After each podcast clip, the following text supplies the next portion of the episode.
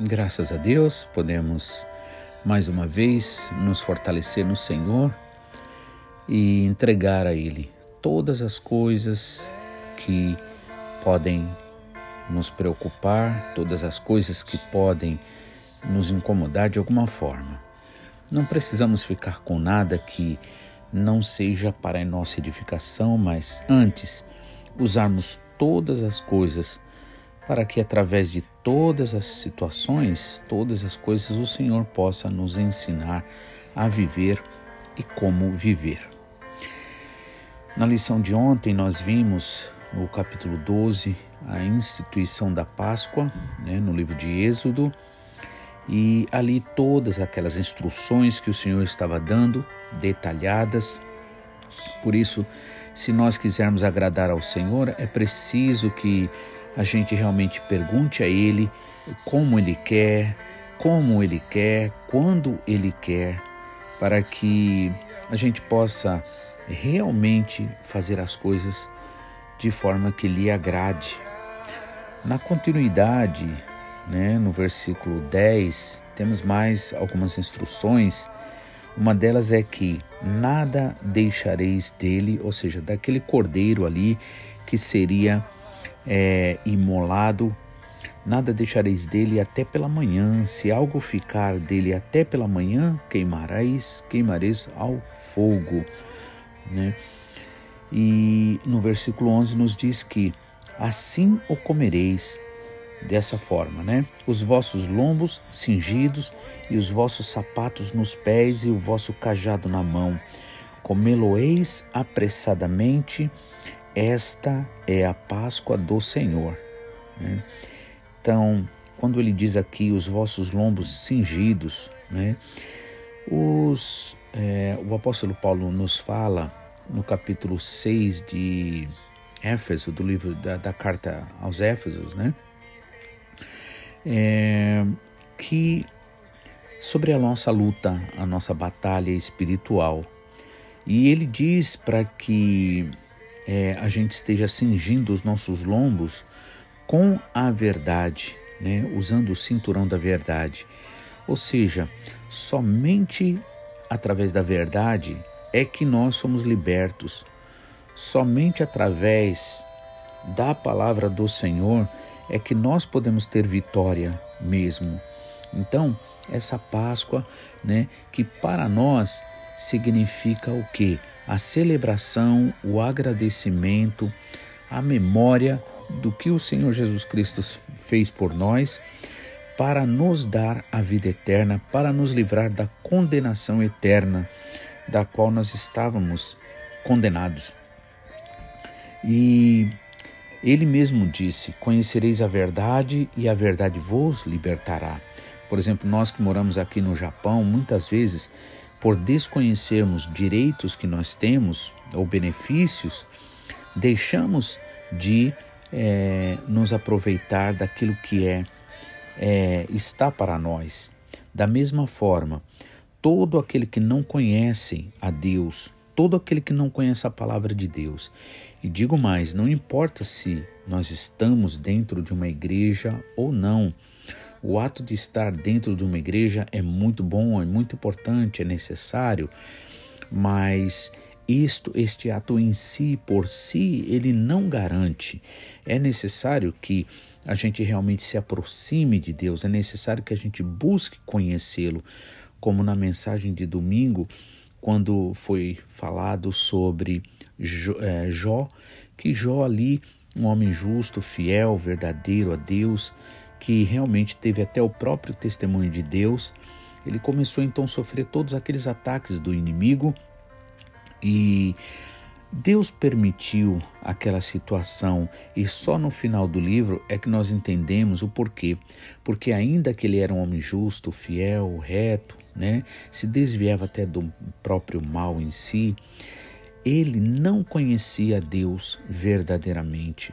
Ou seja, era aquele homem que religiosamente fazia todas as coisas certas.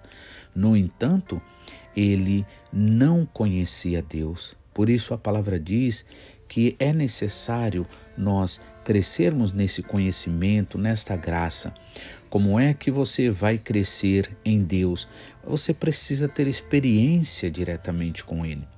Se você viver somente de, é, é, de informações por terceiros, né? se você não orar, não buscar a Deus, não pedir a Deus, não perguntar a Deus, né? não provar de Deus, como a Bíblia diz, provar e ver de que o Senhor é bom, se você assim não fizer, você não vai conhecer a Deus pessoalmente.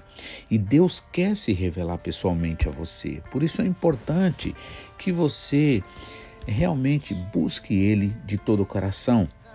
Então, porque a partir do momento que você conhecer essa verdade, que o Senhor vai revelar para você, então você será liberto de fato pois todos nós temos situações na nossa vida que é necessário libertação.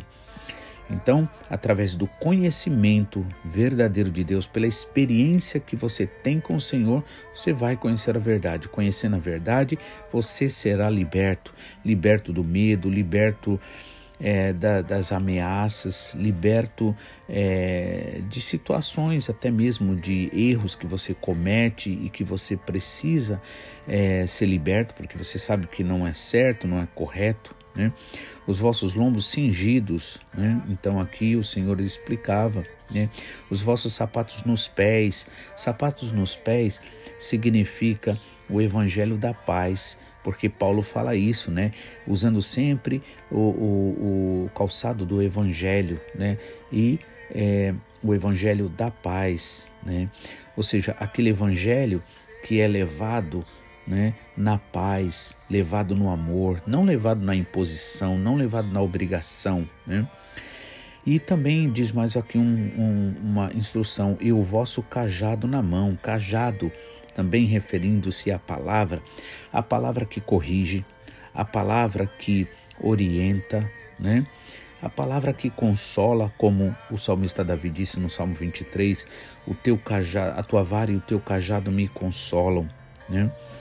Então diz mais assim: vocês devem comer apressadamente. Esta é a Páscoa do Senhor. Por quê? Porque a libertação estava para acontecer. Da mesma forma que o Senhor tem falado na nossa igreja através do pastor Takayama, que estamos vivendo os últimos tempos e é necessário a gente se voltar ao Senhor enquanto é tempo. Porque se nós pensamos muitas vezes que as coisas vão melhorar nesse mundo, na verdade, a tendência, segundo o que Jesus explicou, é que as coisas hão de piorar. E não só Jesus, o apóstolo Paulo também falou isso, outros profetas também. Mas o Senhor promete libertação, o Senhor promete livramento, o Senhor promete salvação a todo aquele que verdadeiramente se apegar ao Senhor, buscar ao Senhor, todo aquele que levar a palavra do Senhor a sério. Salmo 91 diz assim: Aquele que habita no esconderijo do Altíssimo, à sombra do Onipotente descansará. Direi do Senhor, Ele é meu Deus, o meu refúgio, a minha fortaleza, e nele confiarei à medida que você realmente confia no Senhor, à medida que você realmente se entrega ao Senhor, à medida que você coloca Deus em primeiro lugar na sua vida. Por isso, irmãos, é tempo de consagração, é tempo de entrega verdadeiramente ao Senhor. O que é prioritário na sua vida? O que, que é, é, é o que ocupa o primeiro lugar na tua vida? São o que? As preocupações em relação à vida financeira, é o trabalho, é a família, é o que? Né? É necessário você fazer uma autoanálise, porque na verdade o objetivo nosso como pastores não é ficar determinando o que as pessoas fazem ou deixam de fazer, não é ficar é, observando a vida de cada um. Não, antes nós somos usados para levar a, levar a palavra. Mas se você, com o Senhor, não está estiver orando junto com o Senhor, pedindo a Ele orientação, graça, entendimento, o que, que vai acontecer? Automaticamente você vai se conformar com as coisas desse mundo. Se conformando com as coisas desse mundo, você não vai experimentar a glória do Senhor na sua vida. E é isso que Deus quer fazer. Deus quer mostrar-se poderoso na sua vida. Por isso, aqui ele mandou, era para comer, ou seja, é, participar daquela Páscoa né, de forma apressada, apressadamente, né, estando todo preparado. Por quê? Porque a qualquer momento iria sair deste da, dali do Egito, da mesma forma que estamos vivendo os últimos tempos da igreja nessa terra. Quem aproveitar terá aproveitado. Quem não aproveitar simplesmente vai ficar lamentando o porquê não aproveitou, o porquê preferiu acreditar mais no mundo, preferiu acreditar no, na força do dinheiro, no emprego, nas pessoas, na amizade, seja lá em quem for. É necessário que você tome uma postura. Pergunte então ao Senhor: Senhor, o que o Senhor quer que eu faça? Se você fizer isso de coração, o Senhor vai te orientar e você sendo orientado pelo Senhor, o Senhor vai, você vai ver a glória do Senhor na sua vida. Então o Senhor disse assim: Olha, naquela noite passarei pela terra do Egito. Lembre, a terra do Egito é o mundo com suas mentiras, com seus enganos, com as suas explorações. Passarei na terra do Egito e ferirei todos os primogênitos na terra do Egito, desde os homens até os animais, e sobre todos os deuses do Egito executarei juízo, justiça. Eu sou o Senhor. Nosso Deus é o verdadeiro Senhor e Ele não quer que nós sejamos condenados com o mundo ou soframos as, a, a, as consequências que virão e estão vindo sobre o mundo. O sangue vos será por sinal nas casas em que estiverdes. Vendo o sangue, passarei por cima de vós, e não haverá entre vós praga destruidora, quando eu ferir a terra do Egito. Este dia vos será por memorial e celebrarei-os por festa ao Senhor nas vossas gerações, ou celebrareis por estatuto perpétuo. Né? Então, aqui o Senhor faz uma promessa: onde houver o sangue, o sangue do Cordeiro, e sabemos que Jesus Cristo é o Cordeiro de Deus, né? que tira o pecado do mundo, é o seu sangue que lava, que purifica, que transforma. Então, este sangue tem que estar nos umbrais, ou seja, na entrada do nosso coração, na porta do nosso coração, para que nós nunca esqueçamos aquilo que o Senhor fez. Eu gosto sempre de lembrar uma coisa: o objetivo de Jesus Cristo ter se, se, é, se entregue na cruz do Calvário e o Pai tê-lo dado a nós para que sobre ele caísse toda a maldição e nós fôssemos perdoados de todos os pecados, irmãos, não se resume a viver uma vida boa aqui na terra, a ter todas as suas contas pagas, né? ter verdadeiramente uma família abençoada. Não se compara, não, não, não se resume a isso. O Senhor Jesus Cristo, ele se entregou por mim e por você para nos dar a vida eterna. E é preciso que nós verdadeiramente nos voltemos a ele, entendamos qual é a vontade dele. Não adianta a gente querer insistir em viver uma vida entre o mundo e Deus, fazer a vontade do mundo, da nossa carne e fazer a vontade de Deus, não dá certo. A Bíblia de Deus fala na sua palavra que ele não divide a glória dele com ninguém. Né? Então, uma vez o Elias, o profeta Elias, chegou e confrontou o povo ali, dizendo: Se Deus é Deus, seguiu.